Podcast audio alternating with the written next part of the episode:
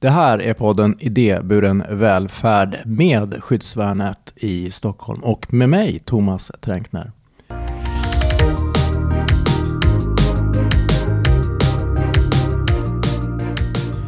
Idag ska du få träffa en kvinna som heter Subeidi Demirörs. Välkommen hit. Tack så mycket. Och eh, vi ska prata väldigt mycket om det här med hedersproblematiken, Mm. eller hur? Ja. För det ligger dig varmt om hjärtat. ja, det kan man säga. Ja, berätta mer om dig. Ja, Och, va- och varför jag har dig som gäst eh, och prata om hedersproblematik. eh, jag är född och uppvuxen i Sverige. Min familj kom med arbetskraftsinvandringen på 70-talet. Ja, Och jag har levt, jag är född och uppvuxen i Sverige och har levt ganska mm, långt ifrån det svenska samhället, men ändå inte. Jag representerar två målgrupper. Eh, och den ena är eh, alla de flickor, kvinnor som har levt i en hederskontext, kallar jag det för. Och eh, har en egen historia med vad det innebär att ha liksom fötts in och socialiserats i en hederskultur och vad det har fått för konsekvenser. Det är den ena delen. Den andra delen är ju också att jag är utbildad socionom och har de senaste, tror jag, 20 åren jobbat enbart med eh, målgruppen hedersrelaterat våld och eh, förtryck. Om vi skulle ta det här begreppet hederskultur, bara för att förklara vad det, det innebär egentligen. Kan, Eh, du, kan du berätta hur du ser på det? Ja, absolut. Alltså, jag kan ju säga så att många ord, alltså många begrepp är ju lite inne och inte inne. Det är lite så trender. När du säger hederskultur, vi som har jobbat inom det här många år, som vet vad det innebär, liksom, eh, har börjat komma ifrån det här med hederskultur mycket mer. Eftersom det var ett begrepp som definierades, eller myntades efter mordet på Fadime. Alltså, Eh, och det var ju då på den tiden då Sverige saknade väldigt mycket kunskap kring den här målgruppen. Och då när man gick ut, när journalisterna gick ut för att liksom, ja men så här, intervjua eh, människor som då har levt i en hederskontext eller som har varit utsatta, så har ju då folk liksom uttryckt sig att det här är våran kultur. Och sen så har man frågat, men vad handlar den här kulturen om? Jo, men att våra flickor ska vara oskulder, kontroll, begränsningar. Varför? Jo, på grund av våran heder. Så då har man liksom satt ihop heder. Familjens heder. Ja, Det- Det är familjens- den som ska bevaras. Ja, alltså så vad andra tycker om familjen, eller? Ja men exakt, alltså, eh, en, därför jag vill säga så här att eh, om vi tar bort kultur, för kultur då stigmatiserar vi någonting som inte egentligen finns. En kultur förändras, den är inte statisk. Och det är också viktigt att vi i Sverige förstår att folk som har använt ordet kultur har ju liksom försökt förklara att det är våran kultur utifrån traditioner, utifrån religiösa värderingar. Alltså frågar du själva folket som lever i en så kallad inom citattecken hederskultur, så är ju det deras sätt att förklara att i våran kultur så lever vi efter våran heder, familjens, släktens anseende. Men det betyder inte att det är ett ett begrepp som vi i Sverige ska mynta och liksom så här, äh, sätta liksom ett namn på. Förstår du? Hedersrelaterat våld och förtryck kommer inte från en specifik religiös grupp. Det kommer inte ifrån en specifik minoritetsgrupp. Det är viktigt att förstå. Och för att kunna förstå så brukar jag referera till Unni Wikan, den här, eh, hon, den här norska antropologen som gick ut efter mordet på Fadime för att hon ville gå in och liksom förstå hur kommer det sig att familjer kan gå så långt att ta livet av sitt barn, sin dotter. Och jag tycker ändå att hon började närma sig lite genom att titta historiskt. Och då försökte hon se från ett strukturellt perspektiv som jag tycker är väldigt viktigt för att förstå frågan.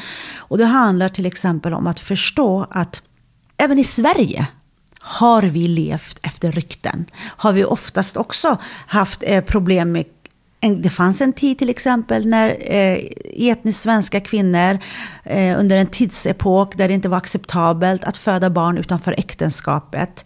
Eh, när eh, byns medlemmar pratade illa om familjen. Det var inte ovanligt att en eh, pappa som ägde en gård, eh, högsta önskan var att dottern skulle gifta med granngårdens son för att liksom bli starkare. Alltså det är sånt här vi måste ta till oss. Och det är samma sak i en hederskontext jag vet att det finns en debatt om att det är väldigt mycket islam och det är väldigt mycket muslimer. Och det här tycker jag är lite frustrerande. Att än idag när jag träffar människor. Och jag tycker ändå liksom att om vi då utgår ifrån media och forskning och alla våra politikers uttalanden och pengar som satsas i den här frågan. Att fortfarande få en sån här fråga som att ja, men det är bara muslimer som lever i en hederskontext. Men vänta ett tag. Ska vi försöka vara överens om en sak vad det här handlar om? Det handlar om våld och det handlar om förtryck av människor. Det handlar om ett synsätt där man gör allt för att bevara en familjs och en släkts rykte, anseende. Vi kopplar det till ordet, begreppet på arabiska, turkiska, namus sheref. Namus sheref betyder heder. Men namus och sheref används i våra länder på olika sätt. Till exempel, det handlar väldigt mycket om, namus går väldigt starkt till att det är att man vill se till att en familjs och en släkts anseende inte fläckas ner av rykten. Och vad är det som kan förstöra en familj och en släkts rykte? Det är avvikelser. Ja, det är avvikelser. Och det, en stor avvikelse är att i samhällen där man lever så starkt efter könsroller, där det är väldigt tydligt skillnad på män och kvinnor. Redan när man föder ett barn, det var inte ovanligt att många människors högsta önskan var att föda en son. Varför en son? För sonen för vidare familjen och släktens namn. Eh, sonen är den som tar hand om föräldrarna när de blir äldre. Medan döttrar, de gifts bort. När, de gift, när man gifter bort en flicka så är inte hennes familj längre hennes ursprungsfamilj. Utan det är hennes makes familj som blir hennes nya familj. Och i ett samhälle där man lever så starkt efter de här könsrollerna så är det också väldigt viktigt det här med oskulden. Det vill säga, en kvinna måste vara oskuld tills den dagen hon gifter sig. Det här är ett sätt att bevisa för dem som hon har in, eller för den, jag säger dem, som hon har ingått ett eh, äktenskap. För det är ju inte bara mannen hon ingår ett äktenskap, utan det är familjer som ingår ett äktenskap. Eh, så är det viktigaste att på bröllopsnatten kunna visa på att den här kvinnan, flickan, är oskuld, ren, ärbar. Och som bevis så ska hon kunna bevisa det med det här blodet som kommer, alltså första bröllopsnatten när hon blöder. Och det är inte ovanligt än idag i vissa samhällen så går det här lakanet runt till, eh, inom familjen, inom släkten, i det här samhället för att visa på att den här flickan var ren och ärbar. Det handlar egentligen om att det är otroligt starkt. Det här är en del. Sen finns det såklart andra delar också som går tillbaka till en familjs och släkts anseende. Men eh, hela liksom hedersbegreppet och förtrycket och våldet eh, går mycket tillbaka till just det här med att kvinnan ska vara ren, ärbar eh, och hon ska vara oskuld. Och anledningen till att vi pratar om det här och att jag upplever ditt starka engagemang, det är ju för att det här är ett stort problem. Ja, tyvärr. Och det drabbar många. Absolut. Och vi pratar kanske i termer av eh, tiotals procent av eh, de unga. Ja, jag kan säga så här att eh, någonting som man inte har räknat med tror jag också. Att nu vill inte jag låta så spä på och jag är väldigt emot det här med eh, rasism. Men jag tror också att det är viktigt att Sverige också förstår att när man släpper in andra etniska grupper så måste man också förstå att man måste gå in med väldigt mycket förebyggande arbete, ett förändringsarbete i attityder.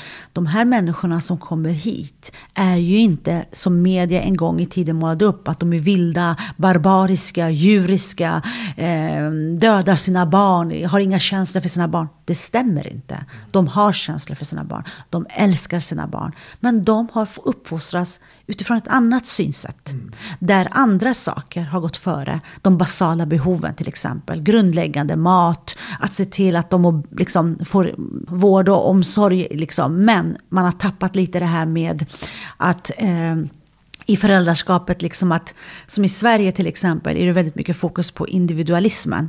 Vilket bara en sån sak är jättestor skillnad. I de här familjerna, i de här samhällena lever man efter kollektivet. Det är också en viktig begrepp och definition som vi måste ha i åtanke när vi diskuterar. Att det här är ett samhälle som har levt efter kollektivism.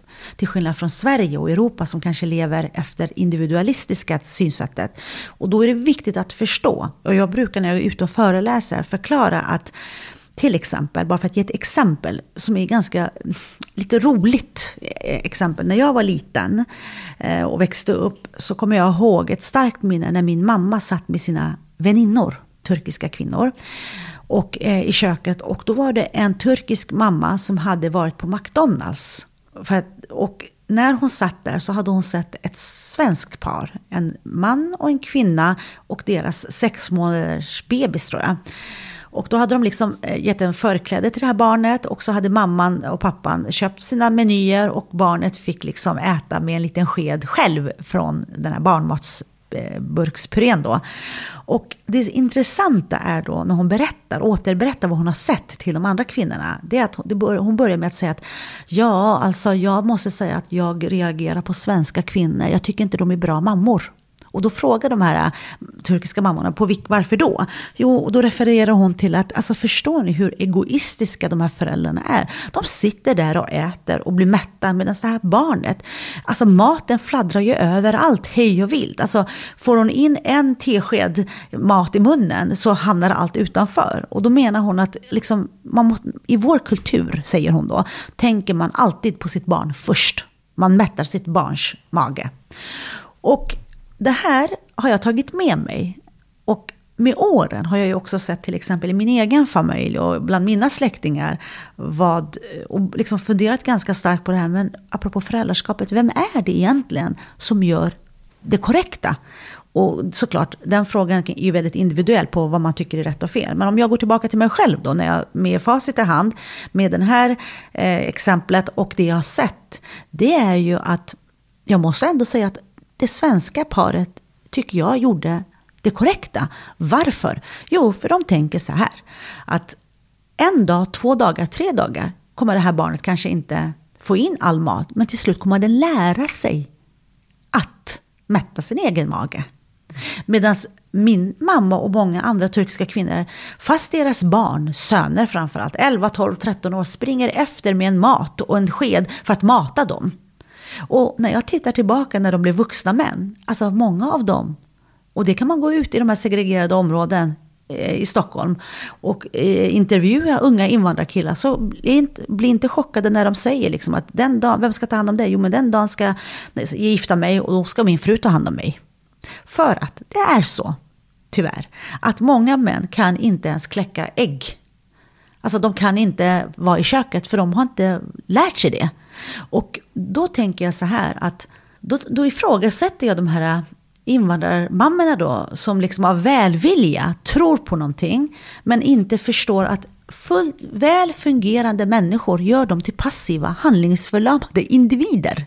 Förstår du? Precis. Och det är det här jag tror, om vi ska börja möta den här målgruppen, om vi ska börja arbeta med de här människorna, lika mycket som vi tar in folk från andra länder, måste vi också förstå att de här folket har kanske inte ens en utbildning. Vissa kanske inte har gått i skolan.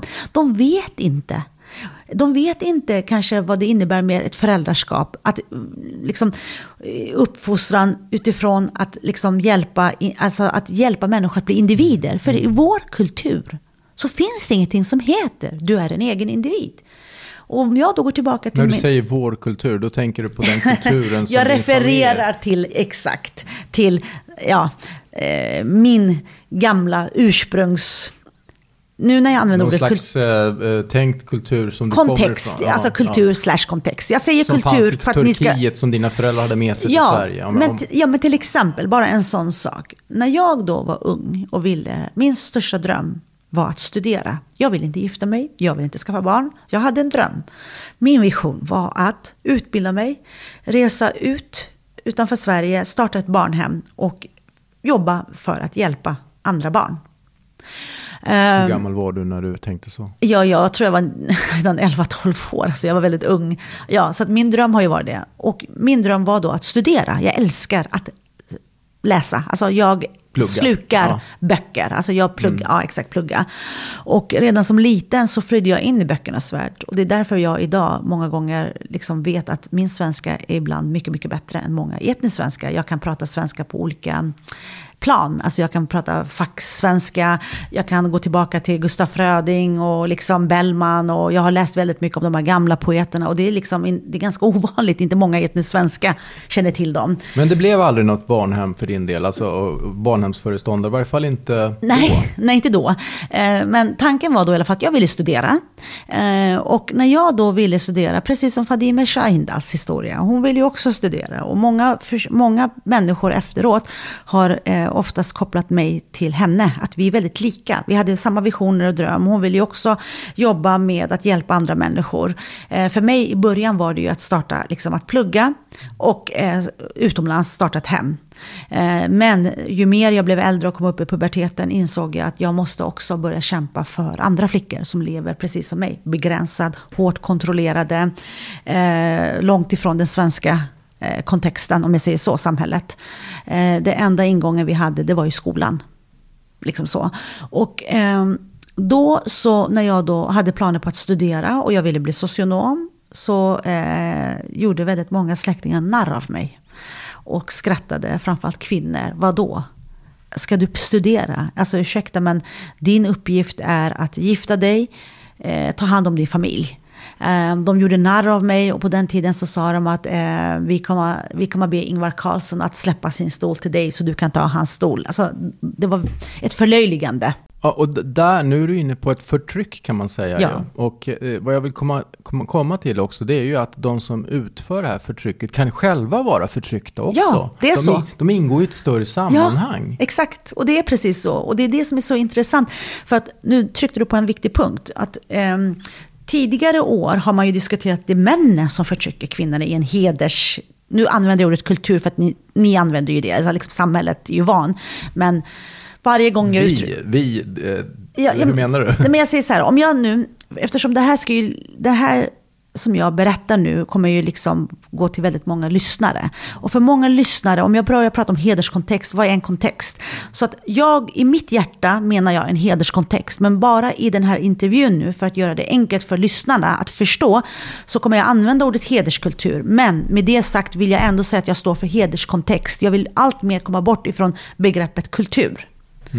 Eh, och då, och då Nej, men, eh, åter till det här med vad som hände då med dina, din mammas väninnor och andra runt omkring dig som eh, gav dig eh, gliringar för att du pluggade eller hade Mm. tankar om att studera. Ja.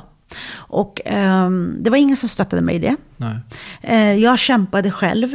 Eh, och sen så kom jag upp i puberteten. Jag var 15 år när jag slutade högstadiet. Jag hade väldigt bra betyg. Jag ville studera vidare. Jag hade sökt en utbildning. Eh, men den sommaren åkte vi ner till Turkiet som många andra gjorde. Och den sommaren blev jag bortgift. Och då var jag 15 år. Och eh, jag vill också poängtera att jag var svensk medborgare, men jag hade också ett dubbelt medborgarskap och jag var också turkisk medborgare. Och det intressanta är då att apropå förtryck och gliring, alltså vem som liksom förtrycker. Ja, det där kan jag säga att det är inte bara min familj, det är inte bara mina släktingar, det är inte bara mina landsmän, utan även svenska samhället har förtryckt mig. På vilket sätt då? Eh, på vilket sätt då? 1988, det var det året jag blev bortgift. Då visste vi ingenting om den här problematiken i Sverige. Men vi hade tydliga lagstiftningar som sa att ingen under 18 år får ingå ett äktenskap. Men har du familjernas godkännande och kungens, det var någon så här tillstånd från kungen, eller det var liksom någonting så. Eh, I alla fall, jag, jag, jag är lite osäker på det, men framförallt eh, så var det möjligt när man hade föräldrarnas godkännande. Och det var väldigt många kvinnor som jag som blev bortgifta. Togs ner till hemländerna och blev bortgifta. Eh, ett mörkertal där också. Men det är sanningen. Och eh, i mitt fall då, för att gå tillbaka till det. Eh, det var då att jag var 15 år. Jag kom tillbaka till Sverige. Jag åkte dit som ogift kvinna. Inom två veckors lopp blev jag bortgift med en man som familjen hade valt ut. Kommer tillbaka till Sverige och är gift. Och för att få hit min man, eh, Migrationsverket var ju de som hade de här ärendena. Men på den tiden var det inte bara Migrationsverket utan man, fick också, man blev inkallad till polisen. som då skulle förhöra en. Eh, Vad ställde de för frågor då? Ja, väldigt intressant. Eh, vi var där och eh, då följer polistjänstemannen ut till väntrummet, tar emot mig medan min man sitter där. Sen så följer de med mig ut för att se till att inte vi ska säga någonting till varandra. Och de basic frågorna är, vad åt ni igår? Eh, vad hade du på bröllopet? Vad har han för underkläder? Vilken färg? för att de vill, deras fokus var mer att de var ute efter skenäktenskap. Ja. Inte det här med att som mindreårig blir du bortgift. Utan det var mer liksom för att liksom göra en kartläggning för att minimera att det inte var skenäktenskap. Hur som helst, jag var på polisförhör. Trots det, min man kom till Sverige. Han fick sitt uppehållstillstånd. Jag börjar högstadiet. Eh, jag tänker också att Du började som... senare alltså i högstadiet, för annars börjar man när man är... Nej, jag menar gymnasiet, förlåt. Ja. förlåt eh, gymnasiet. Jag kom in på den utbildningen, det var i Östermalms gymnasium. Eh, och det var ett nytt program som hade kommit ut och jag var jättestolt över att jag, en invandrarkvinna, kommer in eller invandrartjej då, kommer du, in. Du är född i Sverige, du är väl ingen invandrare? Jo, men jo, det är du så kände många. dig som en sån? Jag alltså. kan säga så här att jag har aldrig velat känna mig så, men tyvärr eh, så är det det jag ser i många sammanhang. Och det, kan vi, det är en annan historia, ja, så jag ska inte gå in på det. Eh, men eh, hur som helst så började jag det här gymnasiet eh, som gift kvinna. I min klass tror jag att jag var den enda tjejen med utländsk härkomst, så säger vi då. Eh, invandrare. Och det här var i typ 90 någon gång eller? Ja, 1988-89 där. Ja, just ja. Och eh, när jag började den här skolan, det första var att jag kände att jag passade inte in där. Men jag hade som mål, jag skulle studera. Jag skulle bli någonting, jag skulle bevisa för alla att jag som invandrarkvinna kan bli någonting. Alltså för mina landsmän då. Men förtrycket började där. Eh, jag kommer ihåg, det var en dag, eh, min mentor, det var en manlig mentor. Vi skulle på en utflykt. Och då skickade han ut blanketter till oss alla och sa att ni måste be era målsmän skriva under att ni kan vara kvar i stan, annars måste ni åka tillbaka. Eller liksom så här, att ni kan avvika efter den här aktiviteten. Annars måste ni liksom följa med till skolan och därifrån ta er hem. Och eh, efter alla hade gått ur klassrummet så gick jag fram till min eh, lärare och så sa jag att vet du, är det okej okay om jag kan få skriva under den här själv? Och då tittade han på mig och sa, varför då? Och då sa jag för att jag bor inte med mina föräldrar. Och då sa han, men vem bor du med? Jag sa, jag bor med min man. Och då säger han till mig, ja men be din man skriva under den. Utan att uh, fundera mer på det? Ingenting. Ingenting. Efter det hoppade jag av. Jag kände att jag passar inte in här. Jag kände mig så kränkt och mådde så dåligt. För att jag var redan kränkt hemma. Jag var alltid ändå tvungen att be om tillåtelse över allt. Eh, och sen så att få höra det från min eh, lärare. Men eh, jag var i alla fall gift och eh, min man bodde här. Det var ingen som ifrågasatte. 17 år blev jag gravid. När du var 17 år? Jag var 17 år. Ja. Eh, och, ja, exakt. Och eh, sen så gick åren, men jag ville studera. Jag levde precis som alla andra turkiska kvinnor. Nu vill inte jag bara säga turkiska, men alla kvinnor som lever utifrån det här synsättet. Eh, jag blev en eh, hemmafru, eh, tog hand om mitt barn, tog hand om min man, tog hand om min mans familj. Knäckte hans ägg? Ja men exakt. Och det som hände var då att jag gav inte upp drömmen om att studera. Så att jag eh, sökte hjälp av en syokonsulent och en gammal rektor som jag hade på grundskolan. Som numera också var rektor på komvux. Med deras hjälp eh, så gjorde de det möjligt att jag kunde studera samtidigt som jag kunde uppbära en inkomst. För att jag inte skulle få höra hemifrån att jag inte drog in någonting.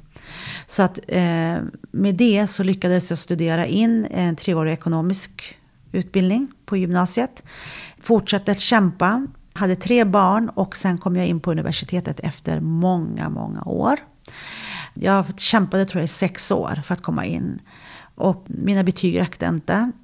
Det var väldigt höga antagnings... Så till slut i alla fall så skrev jag ett tio sidor långt brev. Och till? Då, till eh, antagningen. Mm. Eh, samtidigt i året kom jag ihåg att jag sökte ett jobb på Skatteverket. Och då hade, gick Skatteverket ut med att de ville ha människor med utländsk härkomst för att de skulle göra en kartläggning på bedrägerier och sånt där. Ja. Det jobbet fick jag på Skatteverket. Och hela min släkt, jag kommer ihåg, de kände sig jättestolta. Ska du jobba på Skatteverket och myndighet? Och sen dimpar brevet från antagningsnämnden hem där det står att vi har läst igenom ditt brev. Och då var inte det ens aktuellt med Fadime. Man visste inte mycket om den här problematiken. Men jag satte ord och förklarade var jag kommer ifrån, var jag har levt och att det finns massvis av människor, som, kvinnor som lever så här begränsade. Och det är det här jag vill kämpa för och att jag vill vara med och bygga broar. För att möjliggöra. Någon engagerad, medmänsklig själ som då läste det här hade fattat ett beslut. Så jag kom in på andra skäl, som är ganska omöjligt kanske. Eh, och när jag står där med det här brevet och förklarar för alla att jag blev ju jätteglad. Och jag tänkte att det här är det jag har drömt om. I sex år har jag kämpat. År efter år. Eh, och när jag sa och lyfte upp det här var det ingen som stöttade mig. Tvärtom, min farmor som inte idag lever, som är analfabet, men som har varit min eh, största stöd i livet, ringer till mig från Turkiet och säger, men min dotter, ska du studera? Du är mamma till barnen och vad ska du med skolan att göra? Du har redan problem med dina ögon och ska du studera och liksom ta det här andra jobbet istället? Men jag gick emot alla igen och eh, valde den här utbildningen. Och eh, jag pluggade i tre och ett halvt år. Varje dag sov jag bara tre timmar med tre barn, två små barn. Tre, fyra år och eh, min son då som var eh, vid det laget 11-12 år. Och jag kämpade själv. Dels att jag var så rädd att barnens pappa då skulle säga till mig att jag inte fick studera för att det påverkade hemmet. Att jag inte lagade mat, att det inte fanns mat när han kom hem. Att jag inte kunde passa upp på hans släktingar som var på besök. Så att av den anledningen så gjorde jag allting som krävdes och förväntades av mig och mot mina barn. Och när de gick och la sig så satt jag och började plugga. Så att jag sov knappt tre timmar varje natt. Um, och jag bestämde mig att jag ska gå igenom det här. Och jag lyckades. Och blev socionom. Och det var under den tiden då jag var fortfarande förtryckt. Uh, jag kommer ihåg mordet på Fadime. Det skakade om och det skakade om mig också.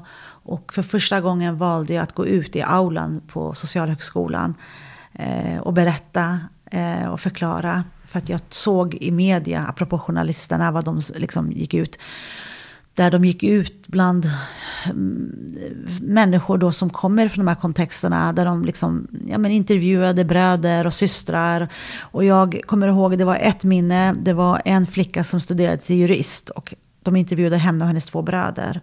Och i media säger de att eh, det här mordet på Fadime har ingenting med oss andra invandrare att göra. Det här är bara en familj som lever efter barbariska värderingar. Alltså det var ingen som ville ta till sig att det här som hände med Fadime är ett synsätt, liksom någonting som många känner till och lever. Utan man ville ta avstånd. Och i det då så säger då den här journalisten till de här bröderna, men du har ju också en syster, begränsar ni henne eller får hon studera? Och då säger de, hon pluggar. Vi stöttar henne. Men egentligen, det, det de inte säger är att hon var begränsad. Hon fick studera. det var hon, en bra fråga av journalisten. Ja, absolut. Det var det. Eh, och då när jag insåg allt det här och såg alla de här så kände jag att jag har ett ansvar. Jag kommer inte vara tyst. För mm. det var också någonting som jag reagerade. Det var att det blev en muslimsk fråga och en kurdisk fråga. Och det var på grund av att de senaste fallen i Sverige, eh, Pela, kurd från Irak, eh, Fadime, kurd från Turkiet. Alltså förstår du? Att då var det liksom att man ville stigmatisera. Och då gick jag ut i aulan och berättade att jag är turk, inte kurd. Jag är turk från Turkiet, kom med arbetskraftsinvandringen, född och uppvuxen i Sverige, men jag lever också efter de här synsätten. Vi är begränsade, vi är kontrollerade, jag blev bortgift och eh, jag satte ord. Och med det sagt så vill jag säga att jag blev ännu mer engagerad och bestämde mig för att eh, jag kommer att driva den här frågan vidare. Alltså, efter mordet på Fadime så tog inte våran kamp slut. Och eh, Fadime blev en martyr i Sverige och än idag, och jag måste ändå säga, hon var ändå modig som valde att gå ut. Men Fadime var inte den enda som kämpade. Till skillnad från alla andra, anledningen till att hon valde att gå ut. Jag tror inte hon hade gjort det om inte det här hoten hade kommit och blivit så nära henne. Förstår du? Mm. Och eh, hon blev tvungen för att hon sökte skydd och hjälp från ett samhälle som inte förstod. Så ett samhälle med socialtjänst och kommuner som stängde dörrarna och hänvisade till polisen. Polisen som hänvisade till att man ska gå och prata med sin familj och förklara att man lever i Sverige. Alltså förstår du? Eh, det ledde till att hon till slut sökte hjälp i media. Och även om ni har hört hennes tal i riksdagen. Än idag när jag lyssnar på den tänker jag så här. Varför är det fortfarande ingen som förstår hennes budskap? Varför? Det har gått så många år. Det hon säger, hon fördömer inte sin familj. Hon säger att hon älskar sin familj. Hon säger och ber svenska staten om hjälp. Att hjälpa min familj att förstå hur det är att leva i ett nytt land med andra värderingar. Mm. Jag vill komma in på lösningen här nu. För att nu har vi målat upp hela problematiken här på ungefär en halvtimme. Mm -hmm. Men vad gör vi åt det här? Har ja. det blivit bättre? Och vad, vad, vad, är det som krävs för att det ska, eller vad gör vi? Lite positivism här. Okej, okay, det lät väldigt negativt. Eh, positivism, det är alltid den frågan som kommer. Alltid. Och då vill jag bara ställa tillbaka frågan och säga, vad är det specifikt som har blivit bättre? För det finns många delar. Om jag då ska fortsätta vara positiv, alltså om jag ska fortsätta gå in på spåret och vara positiv, då vill jag säga så här. Ja. Det som har hänt, ja. Kunskapsnivån har höjts. Eh, allt fler skyddade boenden med hedersutsatta, renodlade, har skapats. Eh, Mona Salin som politiker tog ett, gjorde ett ställningstagande och gick ut, fast hon inte förstod, ett starkt mod av henne att gå in och engagera sig och liksom öppna upp för mer eh, stöd till den här målgruppen. Ja, där har vi kommit jättelångt. Men, eh, eller också någonting som är positivt, att många unga flickor, kvinnor, människor som lever under det här våldet har också börjat våga ta steget ut och ta kontakt och söka hjälp. Och det är också tack vare opinion, alltså medial uppmärksamhet, eh, alla vad heter det, kampanjer som görs på Arlanda flygplats, på olika skolor. Eh, många kommuner, trots att de inte vet, kanske har kunskap, eh, vågar gå in och ta, göra ett ställningstagande och hjälpa och lyssna och tro på den utsatta ungdomen. På så sätt har vi kommit längre. Men med det sagt måste vi också se baksidan. Det hjälper inte att bara skapa ett boende. Att se till att ge dem tak över huvudet och skydd. Många skyddade boenden i Sverige idag det finns väldigt många och det finns väldigt många som vill gå in i den arenan. För att dels för att man vill stötta den målgruppen men också ärligt talat för att det genererar pengar. Det är liksom sanningen. Efter ensamkommande strömmen, när många eh, boenden blev tvungna att lägga ner, så valde många att gå in i det här med hedersrelaterat våld. Jag säger så här, ska man gå in i hedersrelaterat våld, då ska man också verkligen ha kunskap och kompetens. Att också förstå Ens egna värderingar är väldigt viktigt. Hur man väljer att se på frågan. Är det bara att eh, vi tänker att vi ska ta de här barnen ifrån familjerna och ge dem skydd och tak över huvudet, då är vi ute och cyklar. Utan vi måste börja förstå. Vad är det som gör att de här unga flickorna lever på det här sättet? Eh, vad är det de får med sig? Och eh, vad är det de behöver? Jag säger att det första är skydd och tak över huvudet. Men vi får inte stanna upp där. Är det unga flickor som är den stora gruppen? Man... Just nu är det det. Och det är också självklart, för det är det socialtjänsten har ett tvungna enligt lag att gå in och liksom... Mm. Det är deras ansvar. Nu är vi inne på någon, någonting. Vad är det man gör åt det här? Som du säger, ge unga flickor tak över huvudet och skydd. Mm -hmm. Det är nummer ett. Ja, det är nummer ett. Men det största arbetet börjar när de väl har kommit till det här boendet. Eller den insatsen, vissa kommer ju till familjehem. Om man inte har kompetens, om man inte har eh, kunskap kring målgruppen, så kan det gå riktigt illa. Det är inte ovanligt att många flickor som har fått tak över huvudet och skydd har valt att gå tillbaka hem. Och ett tag blev vi uppringda av socialsekreterare kuratorer, skolpersonal som inte förstod liksom vad är det vi gör för fel. Vi har ju lyssnat in dem, vi har ju skyddat dem, vi har erbjudit dem boende, men ändå lik förbaskat väljer de att gå tillbaka hem. Och vad, vad är svaret på den frågan? Vad är det då för fel de gör? Jag kan säga Ja. Svaret på den frågan är att eh, det går tillbaka till ens värderingar, förhållningssätt, vad man har för värderingar på det här boendet, vad man har för kompetens. För att förstår man problematiken, då ska man ju inte upprätthålla ett nytt boende där man kontrollerar och begränsar de här unga flickorna. Att inte göra dem delaktiga i processen, att inte lyssna in dem.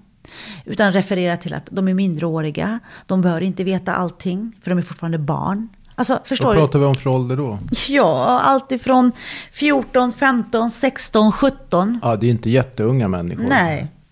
Eh, och jag kan ju säga så här att jag har ju de senaste åren jobbat med specifikt den här målgruppen. Jag gör mina egna hot och riskbedömningar. Jag har utvecklat arbetssätt och arbetsmetoder för hur man ska bemöta den här målgruppen. Där inte bara min socionomexamen har hjälpt mig, tvärtom. Utan det är mina erfarenheter, mina kunskaper. Men också min nyfikenhet av att lära mig mer av målgruppen, det jag inte själv vet. Fast jag har levt i en hederskontext. Mm.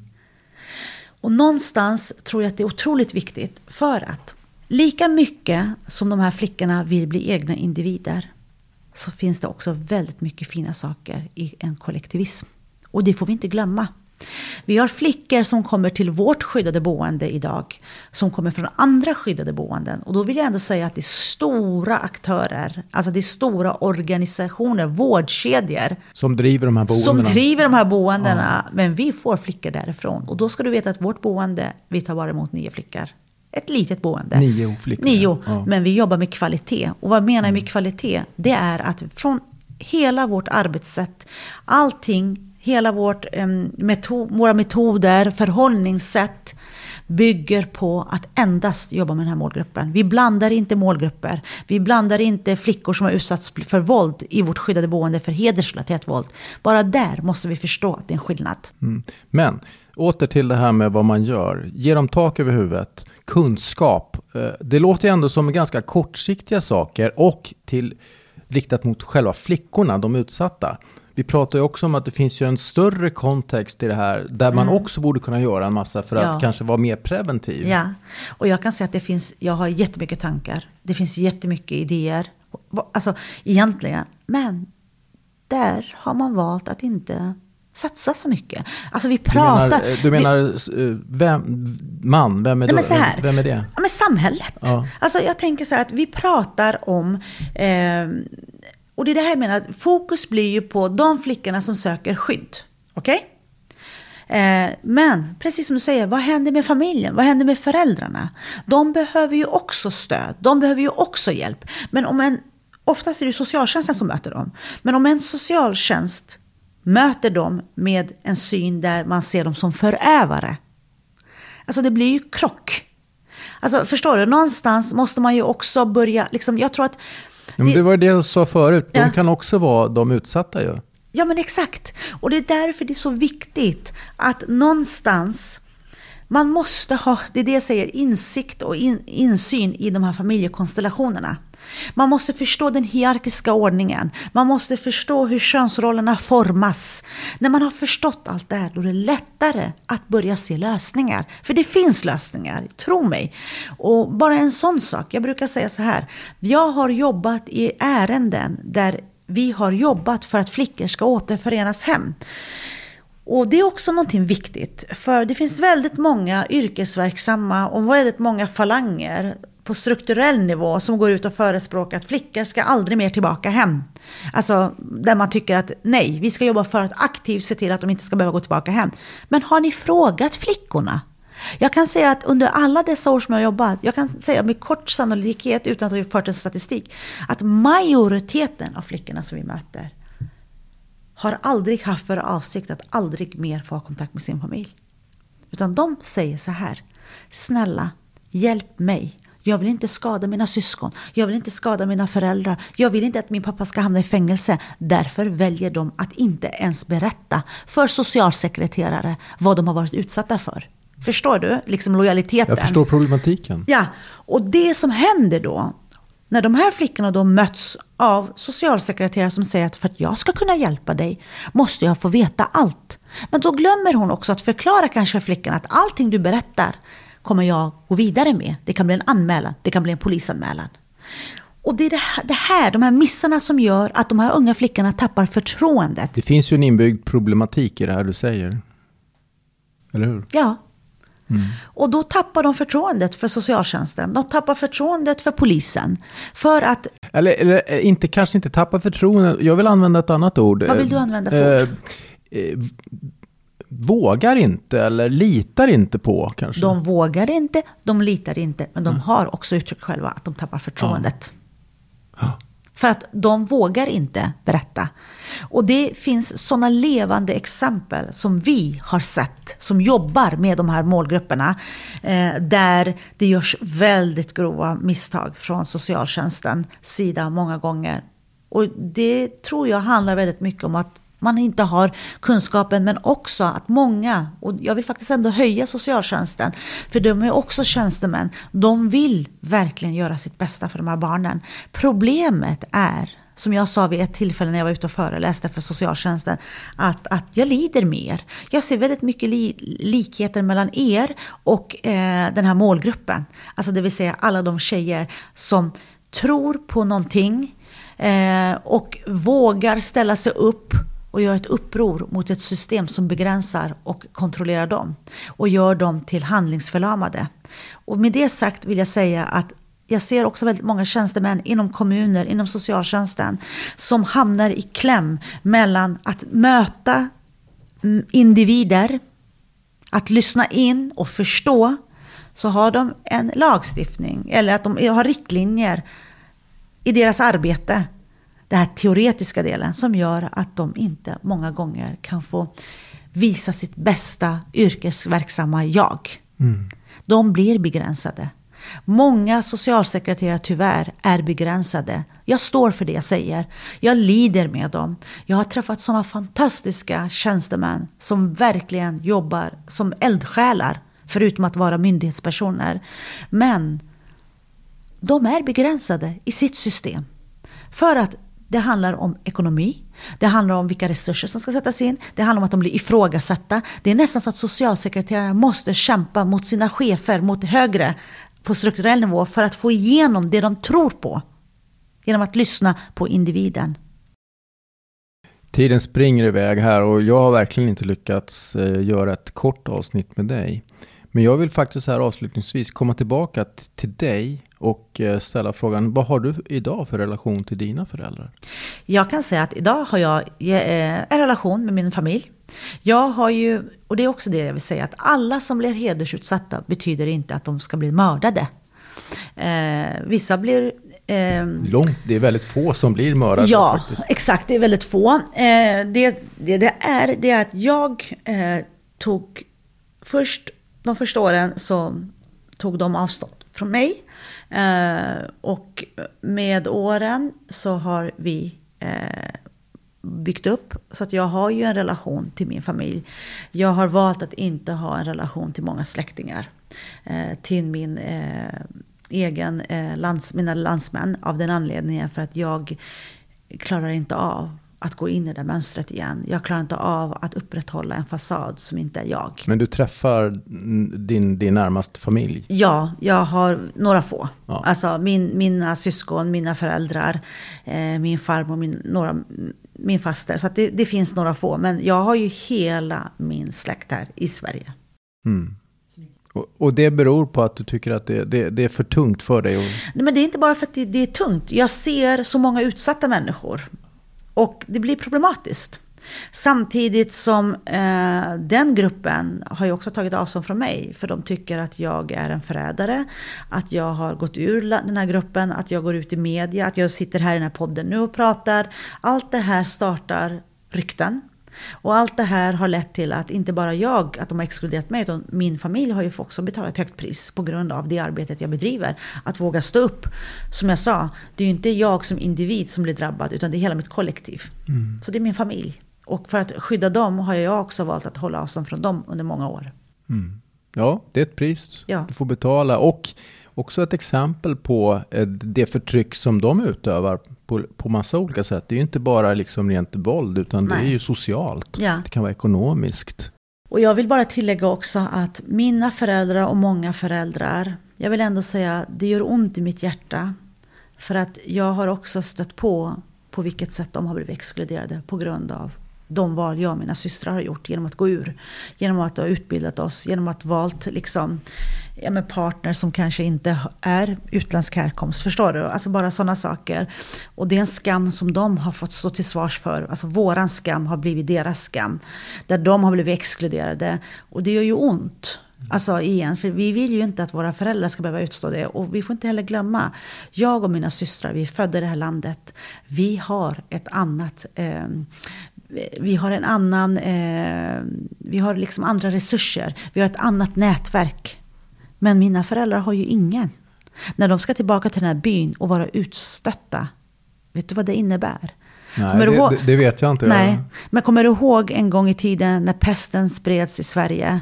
Och när man målade de här svarta korsen på dörrarna. Och man höll sig borta från människor som man trodde hade pesten. Ja, det är precis ungefär den känslan. Så dina föräldrar har pest, är pestsmittade kan man säga? Fadimes föräldrar, mina föräldrar, alla andra vars barn har valt att gå ur och stå upp för sina rättigheter. Och bryta det här kultur strukturella mönstret om man får mm. säga så. Uh, alla vi får betala ett högt pris och våra föräldrar får betala ett högt pris.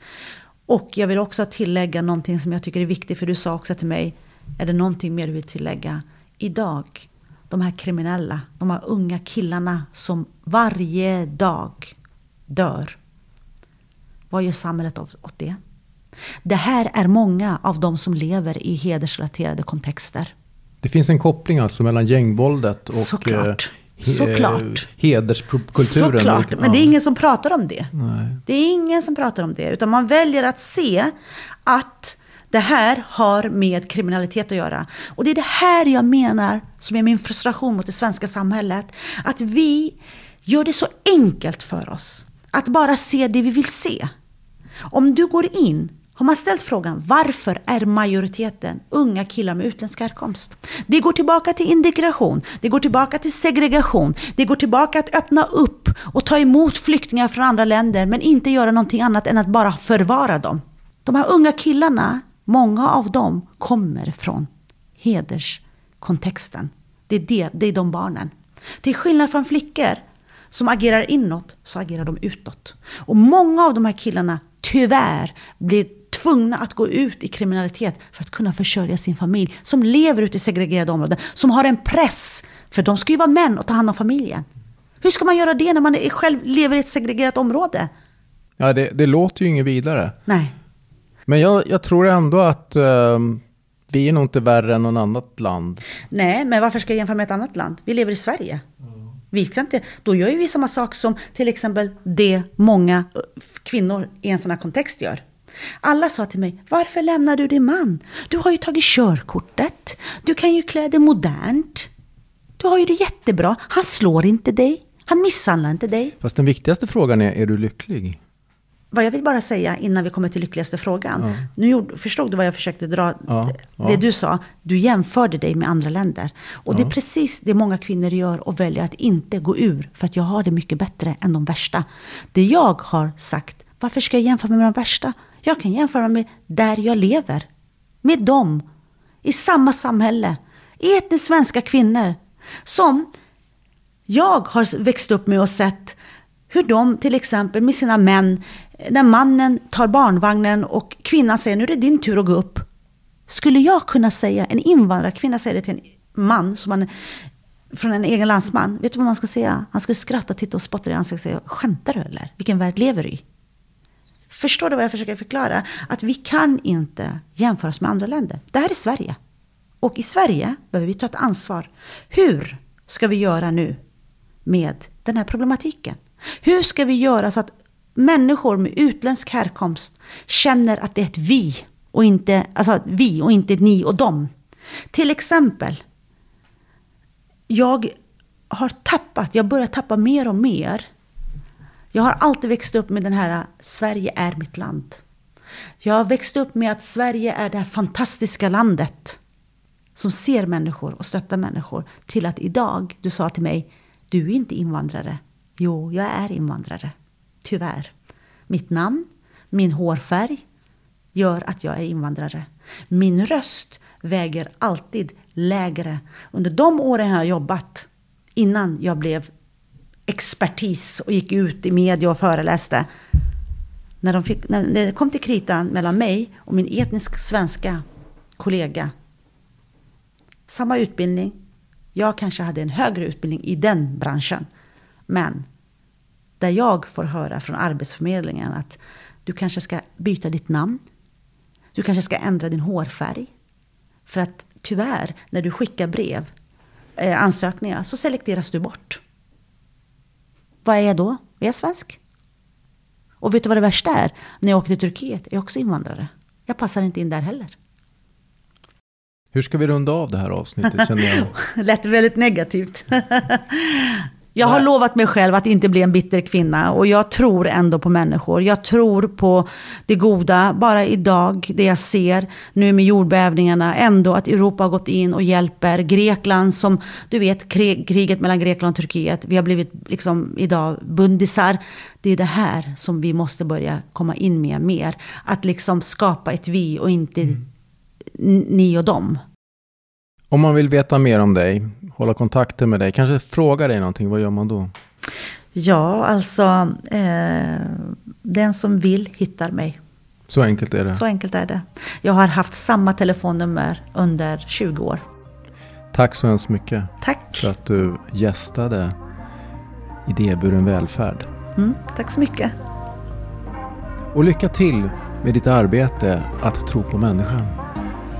Det är en väldigt bra feedback. Tack. Hej då. Hej då.